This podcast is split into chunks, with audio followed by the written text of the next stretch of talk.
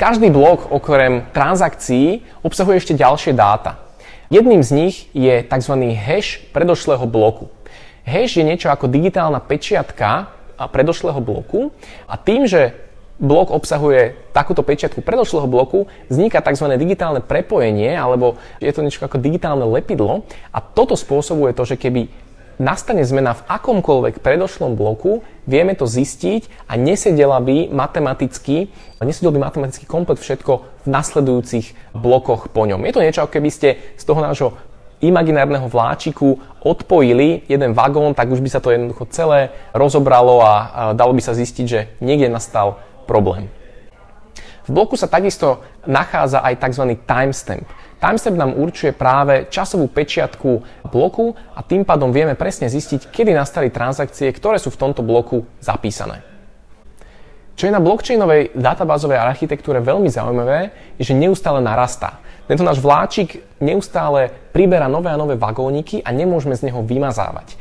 Takže aktuálne, ako som už spomínal, ten bitcoinový blockchain má zhruba veľkosť 200 GB a my nemôžeme vymazať žiadnu transakciu z neho. Ak chceme urobiť zmenu v rámci Bitcoinu a preposlať z jednej adresy na druhú, zapíše sa tento záznam ako nová transakcia do nového bloku a tento nový blok je pridaný na koniec nášho blockchainu a to pridávanie blokov každých 10 minút pokračuje. Takže podstatné je vedieť, že z blockchainu sa nedá vymazávať a neustále táto databáza narastá. Blockchain je odolný voči útokom a to práve tým, že vieme zistiť akúkoľvek zmenu, ktorá by v ňom nastala a zároveň tá istá kópia je umiestnená na tisíckach počítačov. Takže blockchain ako databázová architektúra je veľmi bezpečná a odolná voči útokom a preto toto riešenie bolo použité v Bitcoine, aby odolával cenzúre rôznym hackerským útokom. Aké má blockchain vlastnosti? Samozrejme, blockchain není riešenie na všetko. Mnohé firmy sa vás snažia presvedčiť, že implementovanie blockchainu do ich procesov vyrieši kopec problémov, ale veľakrát ich práve vytvorí. Blockchain má svoje nevýhody. Blockchain ako databázová architektúra je veľmi pomalý. Napríklad Bitcoinový blockchain spracuje zhruba 7 transakcií za sekundu, čo na rozdiel od uh, Visa, Mastercard alebo iných kart procesorov je extrémne málo. Oni spracujú tisícky transakcií za sekundu. Ale aj napriek tomu práve máme tam tú obrovskú mieru bezpečnosti. Ďalšou nevýhodou je, že blockchain je drahá databáza. Na to, aby nám perfektne fungoval a aby bol naozaj odolný voči útokom, je potrebné vynaložiť veľké množstvo elektrickej energie na ťaženie alebo na tzv. mining, o ktorom sa za chvíľu budeme rozprávať.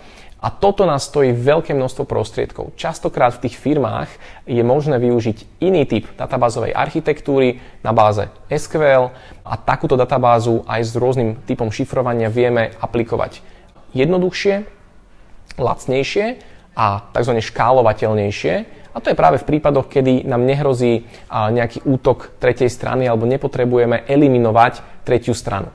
Ale práve v Bitcoine a v sieťach, ktoré pracujú s peniazmi alebo vytvárajú alternatívne peniaze, my tú tretiu stranu chceme eliminovať. My tam nechceme mať prostredníka, ktorý nám slúži alebo ktorý predstavuje nejakú hrozbu alebo riziko. Blockchain je teda ideálny, keď chceme eliminovať tretiu stranu alebo nejakého prostredníka z celej tejto našej siete a mať tú sieť založenú len na výmene medzi dvoma stranami bez toho, aby museli niekomu tretiemu dôverovať. Takže využitie blockchainu je vtedy, keď máme napríklad obavu z narušenia prevádzky alebo z toho, že nechceme mať prostredníka v rámci našej siete. Rozprávame sa tu o rôznych záznamoch v rámci blockchainu, lenže sme si povedali, že neexistuje tam centrálny bod, ktorý by to celé riadil, a tým pádom, kto zapíše transakcie do našej siete? Kto jednoducho uh, mám tu možnosť zapísať, ako nastali transakcie v Bitcoine? Ako sa teda dostanú zápisy a transakcie do blockchainu? Kto má právo urobiť zápis a vytvoriť nové transakcie a nové bloky? Tak toto má právo urobiť zhruba každých 10 minút len jeden výťazný miner.